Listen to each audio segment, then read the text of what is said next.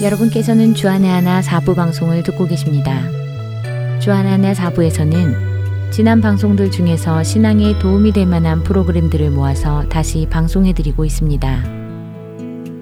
이번 시즌에는 먼저 2015년 1월부터 6월까지 방송된 산상수훈과 2016년 1월부터 3월까지 방송된 성경적 찬양 시즌 1 그리고 2016년 10월부터 2017년 3월까지 방송된 김경환 목사님의 요한복음 강해가 준비되어 있습니다. 바로 이어서 산상수훈 함께 하시겠습니다.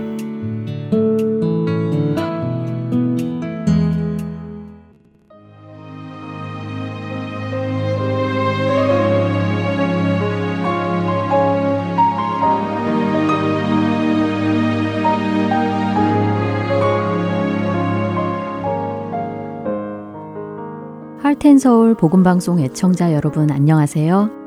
지난 시간까지 네 번에 걸쳐 여러분과 함께 산상수훈을 공부하고 있는데요. 첫 시간에는 산상수훈에 대하여 간단히 소개해 드렸고 두 번째 시간부터는 산상수훈의 첫 부분인 팔복에 대하여 공부하고 있습니다. 심령이 가난한 자, 애통하는 자, 그리고 온유한 자에게 예수님이 약속하신 복에 대하여 살펴보았습니다. 함께 나눈 말씀을 통하여 우리가 하나님 앞에 가난하고 겸손한 마음으로 나아가는지, 죄에 대하여 애통하며 회개하고 돌이키는지, 또한 성령을 통하여 온유하게 변화되고 있는지 돌아보면서 주님의 도움을 구하길 소망합니다. 자, 그럼 오늘은 팔복 중 그 네 번째 복에 대하여 함께 공부하도록 하겠습니다. 마태복음 5장 6절 말씀입니다. 의에 줄이고 목마른 자는 복이 있나니 그들이 배부를 것이미요. 줄이고 목마르다 하는 것은 생명이 유지되기 위해 채워져야 하는 기본적인 신체의 욕구를 말합니다. 그러나 여기서 말씀하시는 것은 물질적인 굶주림을 뜻하는 것이 아닙니다. 주님의 다스림을 받는 천국 백성들은 채워져야 할 영적인 굶주림을 경험하게 된다는 것입니다. 산상수훈의 중반부에 나오는 마태복음 6장 33절의 말씀을 여러분은 이미 잘 알고 계실 텐데요. 그런즉 너희는 먼저 그의 나라와 그의 의를 구하라. 그리하면 이 모든 것을 너희에게 더하시리라. 여기서 이 모든 것이 무엇인지는 25절과 31절에 나옵니다. 바로 먹을 것, 마실 것, 입을 것 등 우리의 육적 생명을 지속시키고 몸을 보호하기 위한 기본적인 필요를 의미합니다. 이런 것들에 대하여 염려하지 말고 먼저 그의 나라와 그의 의를 구하라고 말씀하십니다. 왜냐하면 이러한 물질적 필요는 이방인들이 구하는 것이며 우리의 하늘 아버지께서는 우리의 필요를 다 아시기 때문입니다. 하나님을 믿지 않는 이방인들은 물질을 구하지만 하나님의 다스림을 받는 그의 백성들이 우선적으로 추구해야 할 것은 바로 하나님의 나라와 그의 의라고 말씀하십니다. 그렇다면 의란 무엇일까요? 성경에서 말씀하시는 의는 하나님의 속성에 기반을 둔 의로서 절대적인 의를 뜻합니다. 이것은 어느 한쪽에서는 의로운 것이 다른 한쪽에서는 불의가 될 수 있는 그런 상대적인 의가 아닙니다. 이렇게 절대적이고 완전한 하나님의 의는 우리 스스로 이루어낼 수 있는 것이 아닙니다. 로마서 3장 10절에서는 기록된 바 의인은 없나니 하나도 없으며 라고 말씀합니다. 많은 이들이 율법을 지킴으로 그것을 하나님 앞에 의로 여기고자 하였습니다. 그러나 로마서 3장 21절과 22절에서 하나님의 의는 그리스도를 믿음으로 말미암아 그 믿는 자들에게 미치는 것이라고 말씀하십니다. 즉 우리 안에는 의가 없지만 예수님을 믿는 믿음을 통하여 하나님의 의가 우리에게 미친다는 것입니다. 우리는 하나님의 의, 하나님의 거룩하심을 볼 때 우리 자신의 참 모습을 알게 됩니다. 자신이 참으로 어디에 서 있는지 보게 됩니다.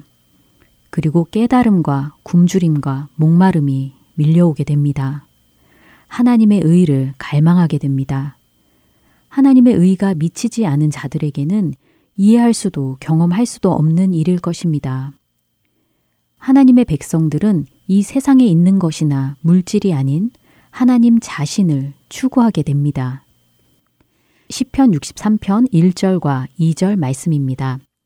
하나님이여 주는 나의 하나님이시라 내가 간절히 주를 찾되 물이 없어 마르고 황폐한 땅에서 내 영혼이 주를 갈망하며 내 육체가 주를 악모하나이다. 내가 주의 권능과 영광을 보기 위하여 이와 같이 성소에서 주를 바라보았나이다. 여기서 시편 기자는 하나님이 그에게 무엇을 해 주시기를 그의 육적 필요를 채워 주시기를 갈망하는 것이 아니라 하나님 자신을 갈망합니다. 그의 눈은 하나님을 바라보고 있으며 그의 영혼은 하나님으로 목말라 합니다. 이러한 자들에게 예수님께서 약속하신 복이 무엇인가요? 그들이 복이 있는 이유는 배부를 것이기 때문이라고 말씀하십니다. 시편 107편 9절에서는 그가 사모하는 영혼에게 만족을 주시며 줄인 영혼에게 좋은 것으로 채워 주심이로다 라고 하십니다. 의에 줄이고 목마른 자들의 배고픔을 채워주고 갈증을 풀어줄 유일한 분은 하나님이십니다. 하나님은 하나님의 의에 줄이고 목마른 자들, 하나님 자신을 갈망하는 자들을 외면치 않으시며 만나주시고 좋은 것으로 채워주십니다. 그들의 영혼을 만족시켜 주십니다. 그렇다면 의에 줄이고 목마른 것은 하나님이 한 번 채워주시면 그것으로 끝나는 것일까요? 더 이상 의에 대한 갈망은 일어나지 않는 것일까요? 우리의 영적 삶을 돌아보면 그렇지 않다는 것을 여러분도 잘 아실 것입니다. 줄이고 목마르다는 것은 한순간에 일어나고 끝나는 것이 아닙니다. 영적 굶주림은 계속적으로 일어나는 것이며 예수님께 와서 배부르게 되는 복 또한 계속해서 경험하게 되는 것입니다. 팔복을 공부한 첫 시간에 이 복들은 지금 여기서 경험하며 또 나중에 온전하여지는 것이라고 했었지요. 의에 줄이고 목마른 자에게 배부르게 채워주시는 복 또한 그와 같습니다. 그렇기 때문에 영광의 주를 만나게 될 그날에는 다시 줄이지도 목마르지도 않게 될 것이라고 성경은 말씀하십니다. 우리의 목자 되신 주님께서 우리를 생명수 샘으로 인도하실 것이기 때문입니다. 요한계시록 7장 16절과 17절 말씀의 일부입니다. 그들이 다시는 줄이지도 아니하며 목마르지도 아니하고 해나 아무 뜨거운 기운에 상하지도 아니하리니 이는 보좌 가운데 계신 어린 양이 그들의 목자가 되사 생명수 샘으로 인도하시고 또한 그날에는 하나님의 의가 충만한 그곳에 우리가 거하게 될 것입니다. 하나님의 의에 대하여 한 가지 더 기억해야 할 중요한 점이 있습니다. 그것은 하나님의 의가 개인적인 구원의 차원, 개인과 하나님의 관계에만 머무는 것이 아니라 공동체와 사회적인 의도 포함한다는 것입니다. 하나님께서 모세에게 주신 율법에는 이스라엘 백성과 하나님의 관계에 관한 것뿐 아니라 이스라엘 공동체 안에서 서로의 관계에 대한 규례들도 포함되어 있습니다. 우상을 숭배하지 말라고 하신 것이나 제사를 드리라고 하신 것 등은 하나님과의 관계에 해당되는 율법입니다. 그러나 이웃의 재산에 손해를 끼친 것에 대한 배상법이나 공평하게 재판할 것 등에 관한 율법은 이스라엘 사회 속에서 서로의 관계에 관한 것입니다. 하나님은 하나님의 백성들에게 그들이 속한 사회 속에서 정의와 공의를 행하며 소외된 자들을 돌보라고 말씀하십니다. 예레미야 22장 3절입니다. 여호와께서 이와 같이 말씀하시되 너희가 정의와 공의를 행하며 탈취당한 자를 압박하는 자의 손에서 건지고 이방인과 고아와 과부를 압제하거나 학대하지 말며 이곳에서 무죄한 피를 흘리지 말라. 아모스 5장 21절부터 24절 말씀입니다. 내가 너희 절기들을 미워하며 멸시하며 너희 성회들을 기뻐하지 아니하나니 너희가 내게 번제나 소제를 드릴지라도 내가 받지 아니할 것이요 너희의 살진 희생의 화목제도 내가 돌아보지 아니하리라. 내 노랫소리를 내 앞에서 그칠지어다. 내 비파 소리도 내가 듣지 아니하리라. 오직 정의를 물같이 공의를 마르지 않는 강같이 흐르게 할지어다.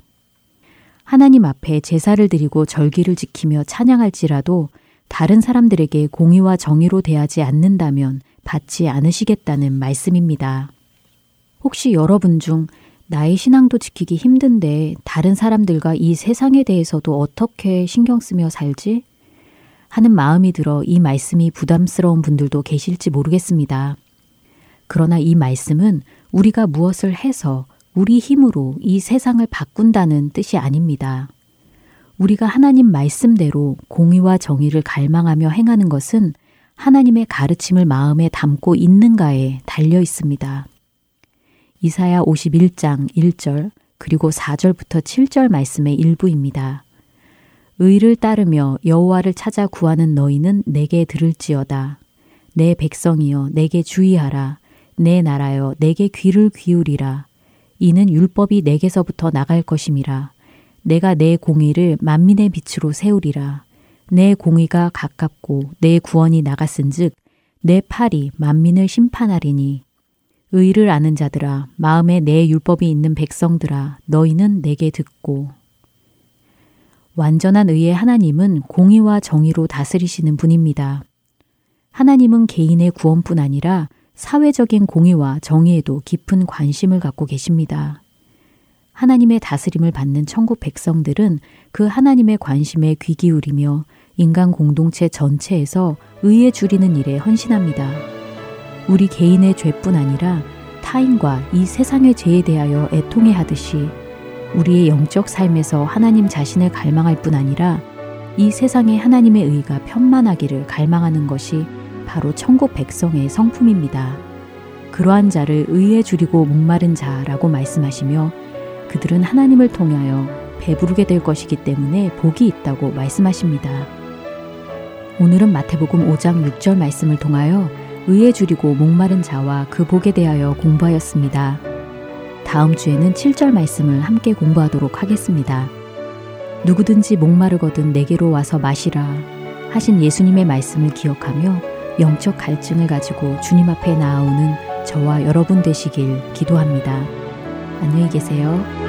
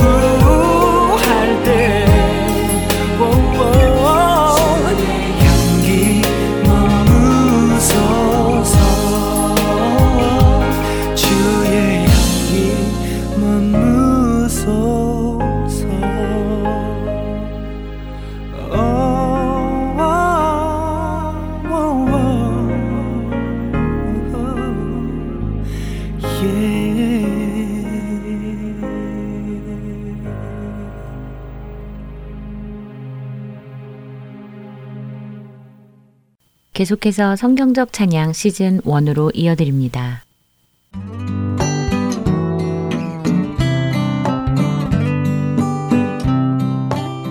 애청자 여러분 안녕하세요. 여러분과 함께 성경과 원어를 통해 찬양에 대해 알아보고 찬양의 본질을 회복하는 프로그램 성경적 찬양 진행의 박윤규입니다. 여러분 안녕하세요. 강승규입니다. 성경적 찬양 지난 시간에는 거룩함에 대해 나누면서 우리 그리스도인들이 세상을 쫓거나 흉내내어서는 안 된다는 것을 생각해 보았습니다. 지난 한 주간 생각해 보니까요. 정말 이 시대 교회 문화 안에 있는 대부분의 문화 코드가 교회에서 자체 생성된 것이 아니라 세상에서 본따 들여온 것이 대부분이더라고요. 네, 예배의 방식마저도 세상에 멋진 쇼를 한편 본따서 만든 것처럼 되는 경우도 있고요. 또 무대를 만드는 것이나 무대 조명, 악기 세팅 이런 모습들이 모두 세상에 정말 잘 나가는 가수들의 모습을 따다가 만든 것이 많습니다. 참 아쉽지요. 마치 우리도 그런 것 있다. 우리도 그렇게 한번 즐겨보자. 이러는 것 같아서요. 마음이 참 무겁습니다. 우리가 정말 주님을 사랑한다면 주님께서 기뻐하시지 않는 일들을 내려놓을 수 있게 되기를 바랍니다. 네. 물론 그동안 오랫동안 해왔기에 갑자기 모두 접기는 쉽지 않겠지만 그래도 하나님의 말씀이 그것이 아니다라고 하신다면 접을 수 있기 바랍니다. 네, 그렇게 되기 바랍니다. 자, 성경적 찬양 이제 다섯 번째 시간인데요. 지난 네 번에 걸쳐서요. 찬양에 대한 가장 기본적인 요소들을 나누어 보았다고 생각이 됩니다. 그래서 오늘부터는 그 기본 요소들을 생각하면서 조금 더 실제적인 이 시대 찬양 문화에 접근을 해보기를 원하는데요. 지난 시간들 동안 나누었던 찬양에 대한 기본 요소들을 다시 한번 복습해 볼까요? 네, 먼저 찬양은 기독교 음악이 아니다 라는 것과 찬양은 하나님을 자랑하고 기뻐하고 뽐내는 것이다 하는 찬양의 정의에 대해 먼저 나누어 보았고요. 네. 그 찬양은 나의 경험 속에서 나오는 영혼의 고백이어야 한다라는 것을 나누었지요. 그렇습니다. 그리고 음악으로서 찬양을 생각할 때 찬송과 복음성가를 구분하는 기준은 음악적인 형식이나 찬송가 책에 들어있고 아니고가 아니라 가사가 기준이다 하는 말씀을 드렸지요. 가사의 대상이 누구인가 하는 것이라고 말씀을 드렸습니다. 예, 삼위일체 하나님을 자랑하고 그분의 이름을 높이고 그분께 드리는 고백이 찬송이고 복음의 내용을 담아 사람들에게 나눈 것은 복음성가라고 그분 지어봤습니다. 네, 맞습니다. 그것을 이렇게도 표현할 수 있습니다. 하나님께 드리는 노래와 하나님에 대해 부르는 노래. 아, 그것도 이해하기 쉬운 표현이네요. 네. 하나님께 드리는 노래와 하나님에 대해 부르는 노래. 그래서 찬양은 하나님께 드리는 노래이기 때문에 하나님께서 받기 원하시고 또 하나님께서 받으시기에 합당한 노래가 되어야 한다는 말씀도 나누었습니다. 맞습니다. 하나님께 드린다고 하면서도 내가 원하는 것만을 추구한다면 그것은 본질을 잃어버리는 것입니다. 참된 찬양은 하나님이 원하신다면 내가 원치 않아도 드릴 수 있어야 하는 것이겠죠. 네, 그렇죠. 예, 자, 이제 몇 개의 찬양 가사를 우리가 보면서요, 이 곡이 찬송인지 혹은 복음성가인지도 생각을 해 보고요. 또 그 가사가 성경적인지 아닌지도 생각을 해 보기 원합니다. 어, 그런데요, 가사를 생각하기 전에 먼저 드릴 말씀이 있습니다. 그것은 지금부터 제가 예로 드는 찬양이 그 곡이 잘못되었다고 비판하기 위함이 목적이 아니라는 말씀을 먼저 드리고 싶습니다. 어, 혹시라도 야, 그 곡이 나쁜 곡이래 이런 오해를 하시지 않기를 바랍니다. 어, 제가 드리고 싶은 말씀은 우리가 하나님께 드릴 찬양을 선곡할 때 충분히 검토를 해야 한다는 말씀을 드리는 것입니다. 구약에서 하나님께 제사를 지낼 때요, 아무 양이나 가져와서 드리지 않았습니다. 흠 없는 양을 드렸습니다. 제사장들이 하나님께 드릴 양을 반드시 검사를 했었죠. 우리가 구약 시대에 살지 않고 은혜의 시대, 신약 시대에 살고 있기 때문에 제사를 드릴 필요는 없습니다. 그렇지만 제사를 드릴 필요가 없다고 해서 제사의 정신까지 사라진 것은 아닙니다. 이것도 아주 중요한 요소입니다. 반드시 기억하시기 바랍니다. 네, 그렇네요. 하나님께 아무 것이나 드릴 수는 없죠. 선별된 또 흠이 없는 정한 것으로 드려야 한다는 것. 이 정신은 제사를 지내지 않는 이 시대에도 변함이 없다는 것을 기억해야겠습니다. 네, 아멘. 자, 먼저 제가 개인적으로 참 좋아하는 찬양 한 곡을 소개해 드릴게요. 주의 아름다움은이라는 번역 찬양인데요. 먼저 찬양을 잠시 들어볼까요?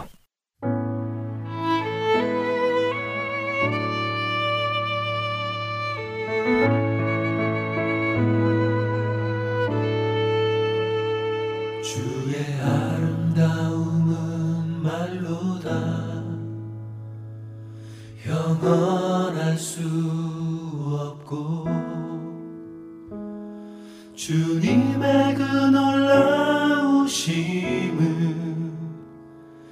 다 표현할 수가 없네.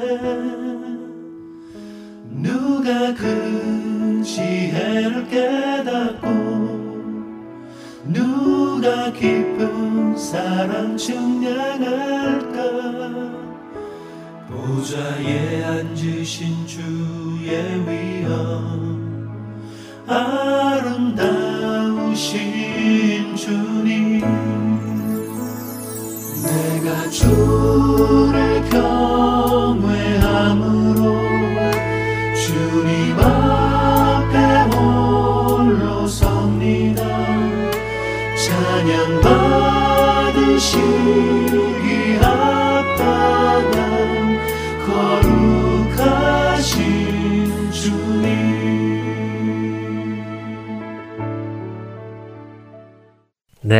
참 좋지요? 네, 표현할 수 없는 하나님의 아름다움을 잘 표현한 것 같습니다. 어, 재미네요. 표현할 수 없는 하나님의 아름다움을 잘 표현했다.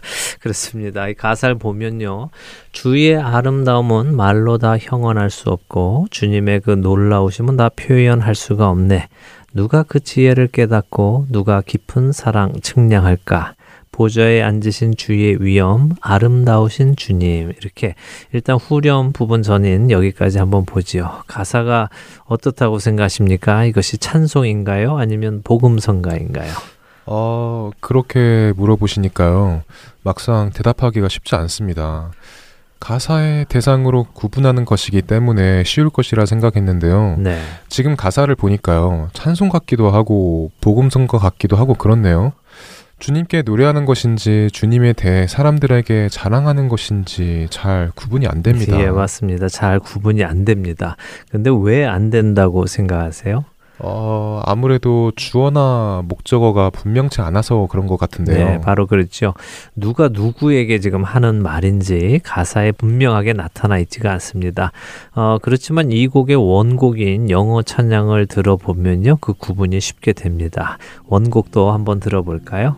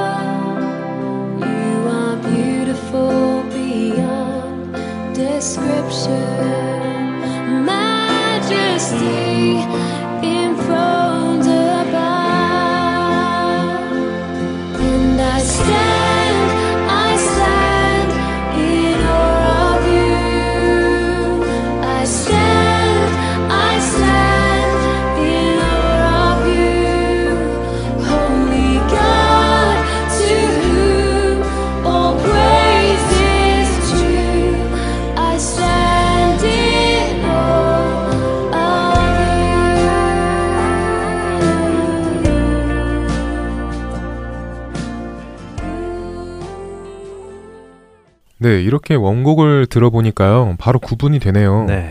시작을 You are beautiful beyond description 이라고 하면서 하나님께 부르고 있는 찬송이라는 것을 알 수 있네요. 네, 그렇습니다. 가사의 내용이요, 찬송입니다. 어, 이 곡의 원곡은 제목도 I stand in awe of you라고 하죠. 그러니까 내가 영광스러운 주님 앞에서 그분께 나의 경외함을 그분께 노래로 고백하고 있는 것입니다. 이렇게 가사를 보니까요. 영어를 잘해서가 아니라요. 그 고백의 표현 때문에 네. 이곡 같은 경우는 영어로 부르는 것이 훨씬 더 주님께 가까이에서 직접적으로 드리는 찬양이라 느껴지네요. 예, 그렇습니다. 또 그렇게 느껴지시면요. 그렇게 영어로 찬양 드리시면 됩니다. 어, 한국어는 특성상 하나님을 당신이라고 부르는 것이 참 어색합니다. 그래서 목적어를 생략하든가요, 혹은 하나님이라고 호칭을 하게 되는데요. 어, 이렇게 되면 바로 앞에 계시는 하나님께 드리는 것임에도 불구하고 왠지 하나님이 저 멀리 계시는 것처럼 느껴지기도 합니다. 네, 저도 찬양을 부를 때 그런 느낌을 받을 때가 종종 있었습니다. 제 마음은 가까이 계신 하나님께 찬양을 드리고 싶은데 네.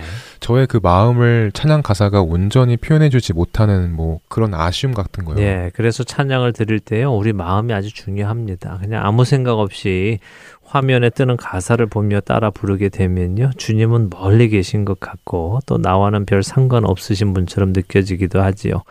그러나 늘 말씀드리듯이 우리가 전심으로 그분을 찾으면서 찬양도 드리면요, 찬양을 드리는 동안 주님을 만나실 수 있으리라 믿습니다. 아멘. 예, 제가 좋아하는 가사 중에요. 이런 가사가 있습니다. I don't wanna talk about you like you're not in the room. I wanna look right at you. I wanna sing right to you. 어, 멋진데요? 나는 마치 주님이 이 방에 계시지 않은 것처럼 주님에 대해 말하고 싶지 않습니다. 나는 주님을 마주보고 주님께 노래하고 싶습니다. 뭐 이런 의미이군요. 네, 그렇습니다. 아, 우리가 정말 이런 마음으로 찬양을 드린다면요. 우리 안에는 많은 변화가 일어날 것입니다. 자, 이번에는 두 손 들고 찬양합니다. 라는 곡을 잠깐 보도록 하지요. 네, 잠깐 들어보고 올까요?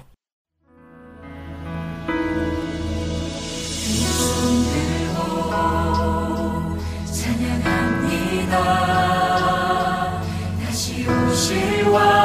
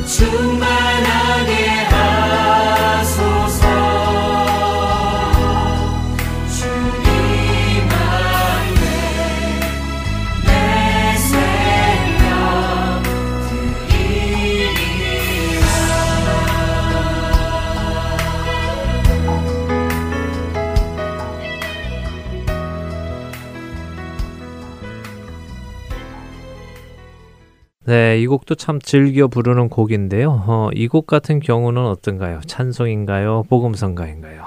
어, 가사를 다시 한번 생각해 보지요. 두 손 들고 찬양합니다. 다시 오실 왕 여호와께 오직 주만이 나를 다스리네. 지금 이 가사 내용을 보면 찬송인 것 같은데요. 네. 그런데 그 뒤에 가사를 보면요. 예. 나 주님만을 섬기리 헛된 마음 버리고 성령이여 내 영혼 충만하게 하소서 주님 앞에 내 생명 드리리라 이렇거든요. 네. 나의 결단에 의지가 담겨 있는 것 같은데요. 뭐 이런 경우는 어떻게 구분해야 하나요? 복음성가인가요? 예. 찬송은 하나님을 높이는 것인데 거기에 나의 생각이나 또 결단도 들어 있으니까 온전히 찬송이 되는 것 같지 않은 생각이 듭니다. 그런데 이런 것을 영어로는요, 또 worship이라고 칭합니다. 예배 혹은 경배라고 번역되겠죠. 어, 미리 말씀드리지만 이것은 예배학적인 예배를 뜻하는 것이 아니라요. 찬양 음악 속의 한 부분으로서 구분하기 위한 용어인데요. 흔히 우리는 praise and worship, 경배와 찬양 이런 용어를 사용합니다. 네, 맞아요. 주보에도 보면 경배와 찬양 이런 순서가 있는 것을 봅니다. 네. 이 사이에는 어떤 차이가 있나요? 네, 그 차이를 이야기하자면 아마 몇 시간을 해도 모자랄 것 같습니다. 그리고 또 그 차이에 대해서 의견도 분분하고요. 대신 저는 단순하게 이렇게 표현을 하고 싶은데요. 찬양은 하나님을 높이는 것, 경배는 그 높으신 하나님 앞에서 내가 낮아지는 것, 이렇게요. 아, 쉽네요. 찬양은 하나님을 높이는 것, 경배는 그 높으신 하나님 앞에 내가 낮아지는 것. 네. 그러니까 자연적으로 찬양은 하나님에 대해, 경배는 그런 하나님 앞에 나의 모습이나 각오 뭐 이렇게 되겠군요. 예. 그렇다면 이 둘은 서로 뗄 수가 없겠네요. 그러니까 이런 경배와 찬양도 찬송의 한 형식에 포함이 되겠군요. 네, 그렇게 이해하시면 되겠습니다. 아, 그리고 지금 두 손 들고 찬양합니다라는 곡의 가사를 다시 한번 생각해 보기 원하는데요. 박영규 아나운서는 이미 핸즈 찬양팀에서 교육을 받았기에 이 찬양의 가사가 조금 아쉽다는 것을 아실 것입니다. 네, 그렇습니다. 뭐 그런데 그 교육을 받기 전에는 전혀 생각하지 못했었습니다. 아마 많은 청취자 여러분들도 무슨 이야기인지 잘 감이 안 잡히실 것 같아요. 네, 그래요. 우리가 찬양을 드릴 때 가사를 특별히 생각해 보지 않고 써 있는 대로 부르다 보면요. 때때로 make sense가 안 되는 노래들도 있거든요. 그래서 점검해 보아야 하는데요. 지금 이 곡 같은 경우 두 손 들고 찬양합니다 하면서 그 찬양의 대상을 설명합니다. 누가 그 찬양의 대상입니까? 다시 오실 왕이시죠? 그렇죠. 예, 다시 오실 왕이십니다. 그렇다면 다시 오실 왕은 누구실까요? 다시 오실 왕은 예수님이시죠. 그렇습니다. 예수님은 이 땅에 한 번 오셨지요. 십자가에서 인류를 구원하시고 죽으시고 부활하셨습니다. 그리고 승천하셨습니다.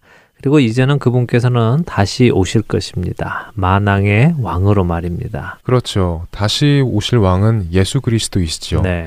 그런데 왜 이 찬양은 여호와라고 했을까요? 뭐 예수님이 곧 하나님이시니까 여호와께서 다시 오실 왕이다라고 해도 틀리는 것은 아니라고 생각은 됩니다만. 네, 물론 뭐 틀린 말은 아니지요. 어, 그렇지만 조금 더 구체적으로 또 정확하게 찬양을 드려야 할 것입니다.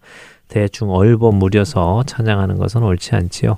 어, 사실 이 곡의 원곡은 I lift my hands 이렇게 시작합니다. 그리고 그 가사가요. To the coming king, to the great I am 이라고 되어 있죠.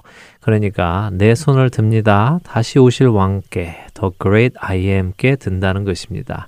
아, 우리가 I am이라는 영어 대문자로 된 표기를 할 때는요. 그것이 출애굽기 3장에 나오는 하나님의 이름을 뜻합니다. 알고 계시죠? 네, 모세가 그 떨기나무에서 하나님을 만났을 때 하나님께서 말씀해 주신 이름이죠. 그렇습니다. 어, 히브리어로는 그 이름을 야훼라고 부르죠. 영어로는 I am who I am 혹은 I am that I am 이런 식으로 표현되기도 합니다. 하나님은 스스로 계시는 분이십니다. 그런데 예수님께서요, 특별히 요한복음에 보면요, 스스로를 이 I am이라는 표현을 쓰시면서 자신이 곧 하나님이신 것을 나타내신 경우가 많습니다. 그랬죠. 나는 선한 목자다. 나는 부활이요 생명이다. 나는 길이요 진리요 생명이다. 뭐 너무 많죠. 예, 맞습니다. 또 나는 참 포도나무다. 나는 하늘에서 내려온 살아있는 떡이다. 나는 양의 문이다. 이렇게 예수님께서는 I am이라는 표현을 쓰심으로요. 바로 당신이 하나님이신 것을 말씀하십니다. 그래서 이런 예수님을 바로 The Great I Am이라고 표현을 합니다. 어, 그래서 이런 이유로 이 두 손 들고라는 찬양 같은 경우는요. 두 손 들고 찬양합니다. 다시 오실 왕 예수님께 이렇게 가사를 바꾸어 부르면 더 정확한 표현이 될 거라고 생각이 됩니다. 아주 작은 일이기도 하지만 정확하게 찬양을 해야 한다는 의미에서 이런 작은 일까지도 신경을 써야 한다는 생각이 듭니다. 네, 뭐 작은 일이라고 하면 작은 일일 수 있고요. 또 크다면 큰 일일 수도 있는데요. 가장 중요한 것은 우리가 누구를 찬양하는가, 왜 찬양하는가, 또 그 찬양이 정확한가 이런 것들을 계속해서 생각해 보아야 한다는 것입니다. 그렇지 않으면요, 자칫 감정적으로 찬양을 하다가 음악에 취하거나 멜로디에 취해서 은혜 받았다고 착각하는 위험에 빠질 수 있기 때문인데요. 다음 시간에는 이런 부분에 대해서 우리가 조금 더 생각해 볼 수 있게 바랍니다. 네, 오늘 성경적 찬양 실제 찬양의 가사들을 보며 찬송인지 복음성가인지 구분해 보았고요. 네. 이와 함께 찬양과 경배의 의미도 생각해 보았습니다. 찬양은 주님을 높이는 것, 경배는 그 높은 주님 앞에서 나를 낮추는 것. 이 정의를 생각해 보았습니다. 한 주간도 주님을 높이시고 나는 그 앞에 낮아지는 우리가 되길 바랍니다. 아멘. 네, 한 주간 찬양과 경배로 가득 채우시는 여러분들 되시기 바라며 저희는 다음 주에 뵙겠습니다. 안녕히 계세요.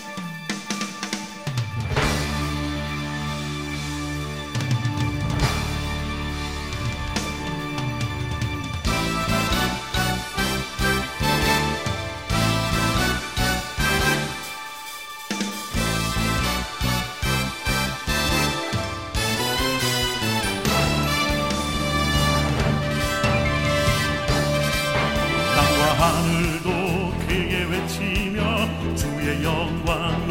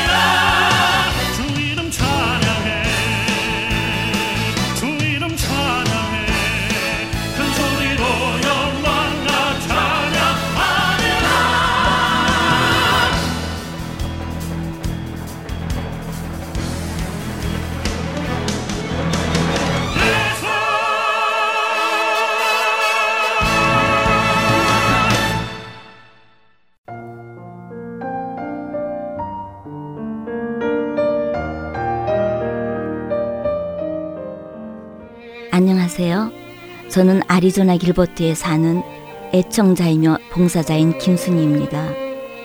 저는 아리조나에서 매주 메사 아시아나 마켓과 호돌이 식당, 반찬 식당, 그리고 코리아타운 식당의 CD를 비치하고 있습니다.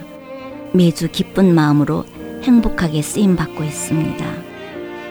하나님께서는 할텐 서울 복음 방송을 통하여 저로 말씀을 깨닫고 순종하게 하시고 힘들 때는 위로와 격려의 말씀을 주시며 소망 가운데 살아갈 수 있도록 큰 힘을 주십니다. 이 귀한 복음 전파 사역은 누군가의 기도와 후원 그리고 봉사로 이루어집니다. 하나님께서는 지금도 귀한 복음 방송 사역에 동참하실 분들을 찾고 계십니다. 기도와 후원 그리고 봉사로 이루어지는 복음 방송에 사역에 동참하고 싶으신 분들은 전화번호 602-866-8999로 연락 주시기 바랍니다.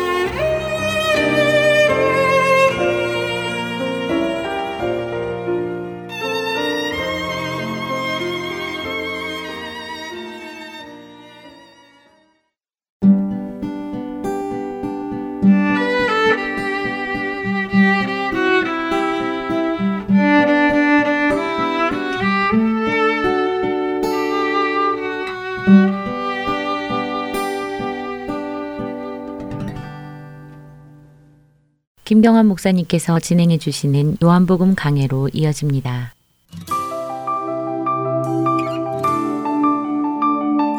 청자 여러분 안녕하십니까? 요한복음 강의 다섯 번째 시간입니다.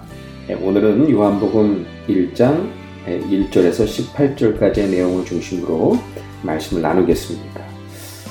예, 요한복음은 요한의 관점으로 본 복음서라고 말씀을 드렸습니다. 그 복음은 무엇인가? 바로 예수님 자체가 복음이다 이렇게 말씀을 드렸죠.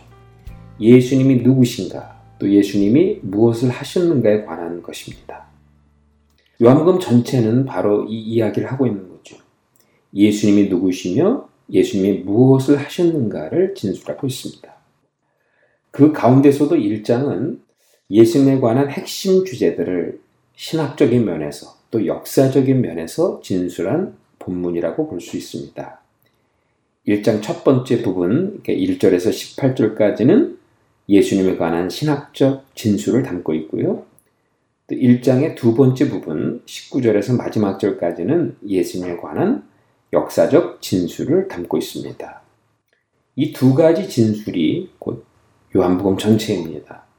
이 두 부분을 잘 배우게 되면 요한복음 전체를 이해하는 데 큰 도움이 됩니다.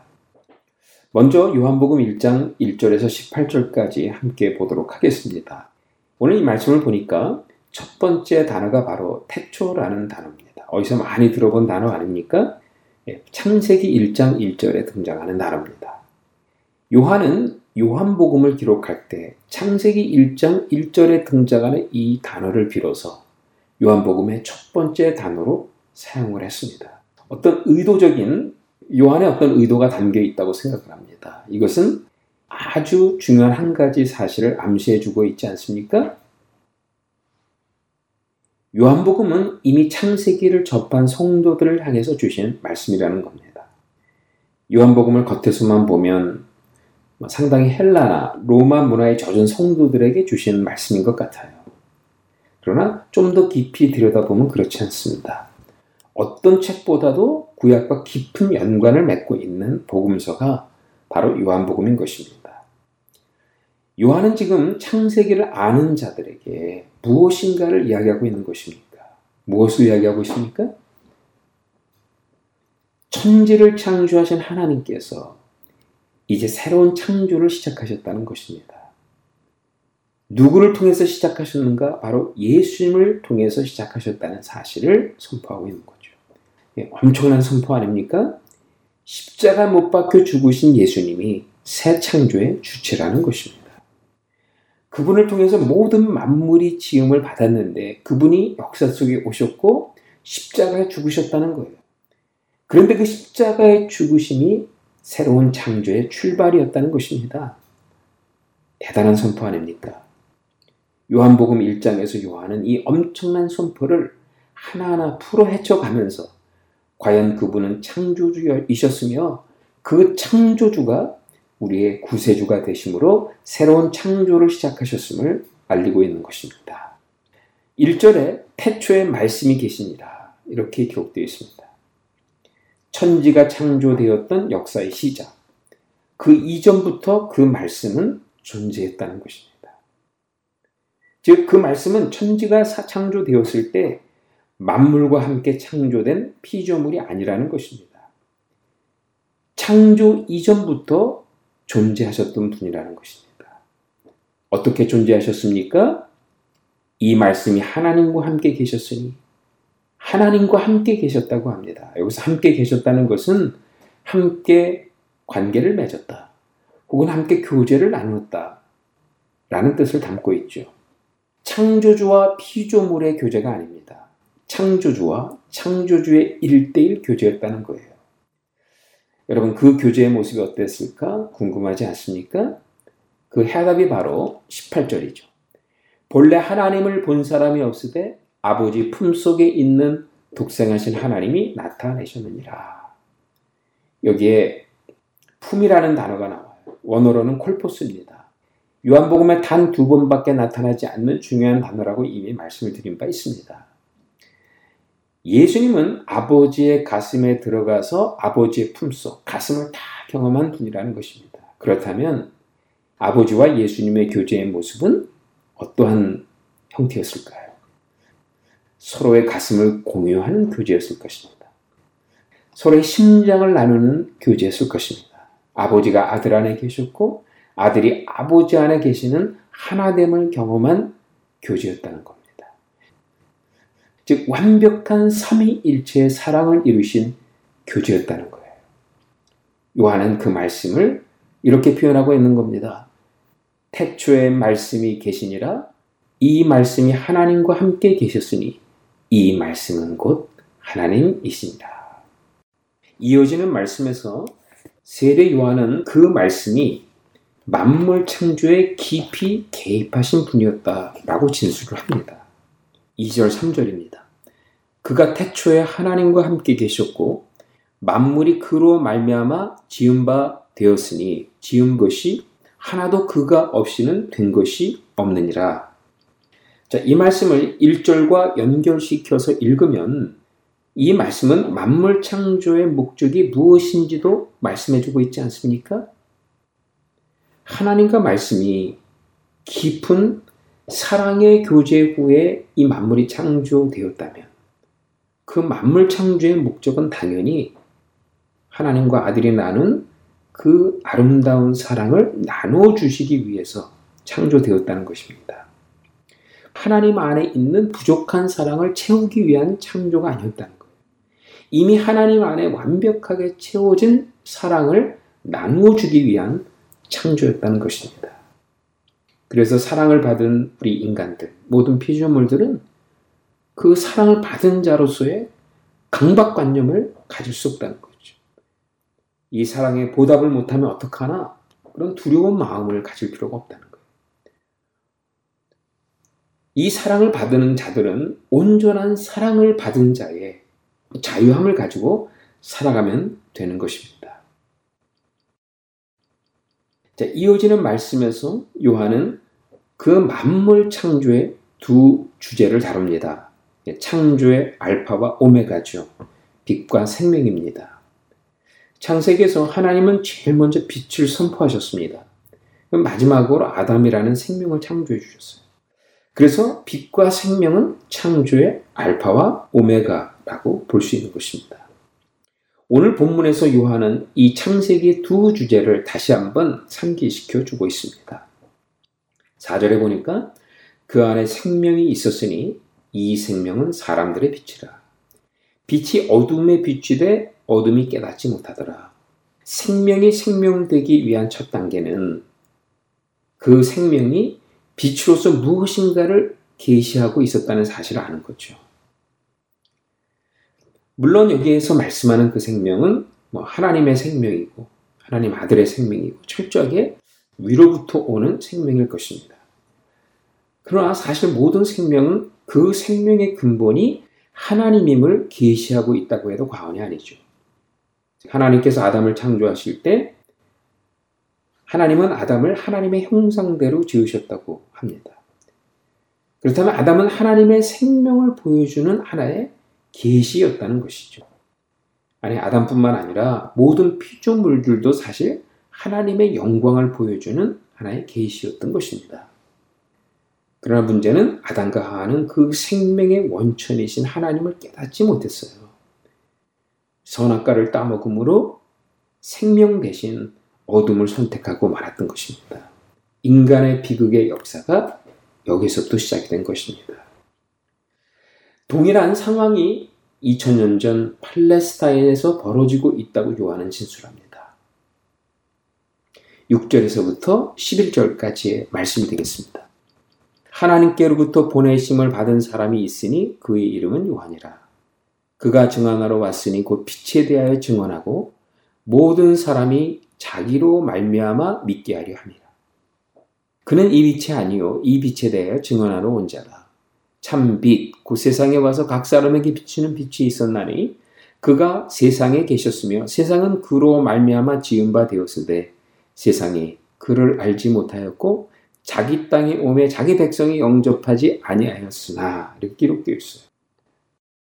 예, 두 가지를 말씀하고 있죠. 예, 첫 번째는 세례 요한에 관해서 말씀하고 있습니다. 세례 요한은 당대 가장 존경받는 선지자였습니다. 그럼에도 불구하고 요한은 그 세례 요한과 예수님은 근본적으로 다른 존재다를 강조하고 있어요. 어떻게 다른가? 예, 세례 요한은 보내심을 받은 자였다는 겁니다. 보내심을 받았다면 누군가 보내시는 자가 있었다는 거죠. 즉 세례 요한은 하나님으로부터 보내심을 받은 존재였다는 것입니다. 한마디로 세례 요한은 피조물이지 창조주가 아니었다는 거예요. 그러나 반대로 예수님은 보내신 분입니다. 생명의 근원이요. 빛으로 세상에 증거해야 될 분으로서 요한을 보내 그 예수님을 증거하게 하셨다는 겁니다. 한마디로 예수님은 피조물이 아닌 창조주였다는 것입니다. 두 번째로 세상은 그 예수님을 알지 못했다고 합니다. 여기서 말하는 세상은 추상적 개념으로서의 세상이 아닌 거죠. 분명히 존재하는 실체였던 것입니다. 그게 누굽니까? 로마인들이나 헬라 문화를 생각하면 안 됩니다. 요한복음에 나오는 세상의 실제는 당시에 율법을 공부하고 율법을 열심히 지키는 유대인들이었습니다. 특별히 예루살렘의 기득권을 장악하고 있었던 바리새인들, 제사장들이 세상이었습니다. 왜 그렇죠? 결국 그들이 예수님을 십자가에 넘겨주었기 때문입니다. 두려운 이야기 아닙니까?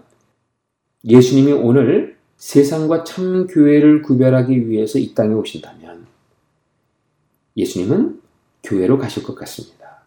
교회에 들어가셔서 교회 안에 세상과 참 교회를 구별하실 것 같아요. 즉, 세상은 교회 밖에 있지 않다는 겁니다. 세상은 교회 안에 있습니다. 교회 안에서 종교인들의 모습을 띤 그들 가운데 세상이 존재한다는 것입니다.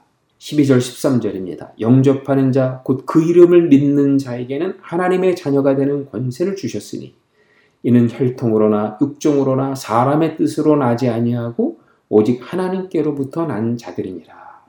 진정한 빛으로 이 땅에 오신 그 생명이 참 생명임을 알아야 된다는 겁니다.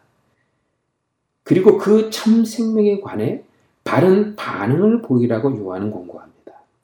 그러면 새로운 창조가 그들 가운데 일어날 것을 말씀하십니다. 새로운 창세기가 그들 가운데 시작될 것을 약속해 주십니다. 그렇다면 바른 반응이란 무엇입니까? 예수님을 영접하는 것입니다. 예수님을 영접한다는 것은 곧 그 이름을 믿는 것입니다. 모세가 이스라엘 백성들을 구원하라는 소명을 받았습니다. 그때 모세는 하나님의 이름이 무엇이냐고 묻습니다. 그때 하나님이 대답하십니다. 나는 스스로 존재하는 자다. 이 얘기는 뭡니까? 이름이 없다는 겁니다. 당시의 이름이라고 하는 것은 주어진 자의 주, 주신 자의 권위를 상징합니다. 인간의 동물의 이름을 지었다는 것은 인간이 동물들 위에 권위를 지닌 존재임을 암시해 주는 거죠. 하나님이 자기 자신을 스스로 존재하는 자라고 말씀하셨다면, 이름이 없는 자라고 이렇게 말씀하셨다면, 그 말씀은 그 자신이 스스로 권위가 되신 분이라는 뜻입니다. 그분이 창조주이시기 때문에 그 위에 그분에게 권위를 부여할 수 있는 존재가 하나도 없다는 것을 의미합니다. 우리가 예수님의 이름을 믿는다는 것은 스스로 존재하시는 예수님의 이름을 믿어야 된다는 것이고 그 이름의 권위 밑에 살아야 되는 존재임을 말씀하고 있는 겁니다. 그 이름의 권위 밑에 내가 있음을 인정하는 결단을 내리고 그분의 권위 밑에 살아가게 될 때 우리들은 하나님의 자녀로서의 권위, 새로운 탄생을 경험하게 된다는 것입니다.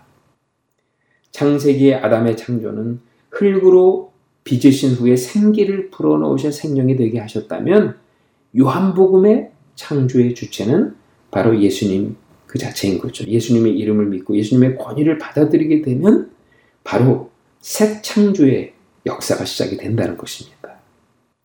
새 창조의 기준이 새롭게 제시되고 있습니다. 바로 예수님의 이름인 것입니다. 더 이상 혈통이나 육정이나 사람의 뜻이 아니라는 겁니다. 유대인들은 혈통이라고 하는 것을 구원의 경계선으로 설정했습니다. 율법과 규례를 지키는 것을 구원의 경계선으로 내세웠습니다. 그러한 기준을 내세우면서 예수님을 거절했습니다. 그 결과 그들은 어둠의 자녀로 전락했다는 겁니다. 그러나 예수님을 영접하면 예수님의 이름의 권위를 믿고 받아들이면 새로운 하나님의 가족의 자녀로서 새로운 탄생을 경험하게 됨을 말씀하고 있습니다. 그러면 우리는 이런 질문을 할 수 있습니다. 왜 예수님이 기준이 되어야 합니까? 그 해답이 14절에서 18절에 있습니다. 말씀이 육신이 되어 우리 가운데 거하심에 우리가 그의 영광을 보니 아버지의 독생자의 영광이요 은혜와 진리가 충만하더라. 요한이 그에 대하여 증언하여 외쳐 이르되 내가 전에 말하기를 내 뒤에 오시는 이가 나보다 앞선 것은 나보다 먼저 계심이라 한 것이 이 사람을 가리킴이라 하더라. 우리가 그, 다 그의 충만한 데서 받으니 은혜 위에 은혜라라. 율법은 모세로 말미암아 주어진 것이요 은혜와 진리는 예수 그리스도로 말미암아 온 것이다. 본래 하나님을 본 사람이 없을 때 아버지 품속에 있는 독생하신 하나님이 나타내셨느니라. 두 가지죠. 말씀이 육신이 되는 영광입니다. 즉 아담의 영광을 회복시켜 주시는 분임을 말씀하고 있는 거고요. 또 하나는 말씀이 육신이 돼 우리 가운데 거하는 영광. 이것은 즉 성전의 영광을 예, 말씀하고 있는 겁니다. 먼저 말씀이 육신이 되었는데 요한은 그것을 영광을 보는 사건이라고 진술합니다. 여기서 육신이라는 단어는 싹스라는 단어를 썼는데 예, 고기 덩어리, 피와 살이라는 의미를 띠고 있습니다. 즉 창조 이전부터 계셨던 하나님의 아들이 고기 덩어리를 입고 오셨는데 그것이 영광이라는 거예요. 아직 이해할 수 없는 자리에서 하나님의 영광이라는 단어를 썼습니다. 말씀이 육신이 되는 게 영광이에요. 육신이 말씀이 되어 하늘로 올라가는 게 영광이 아니라는 겁니다. 왜 이런 표현을 썼습니까? 아담은 본래 하나님의 영광이었습니다.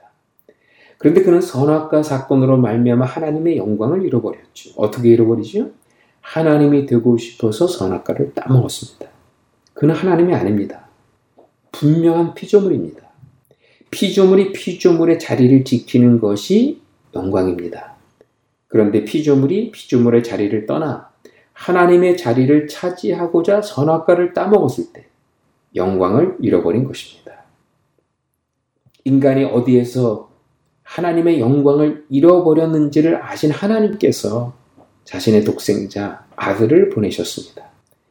하나님이 피조물의 자리에 들어오신 것입니다.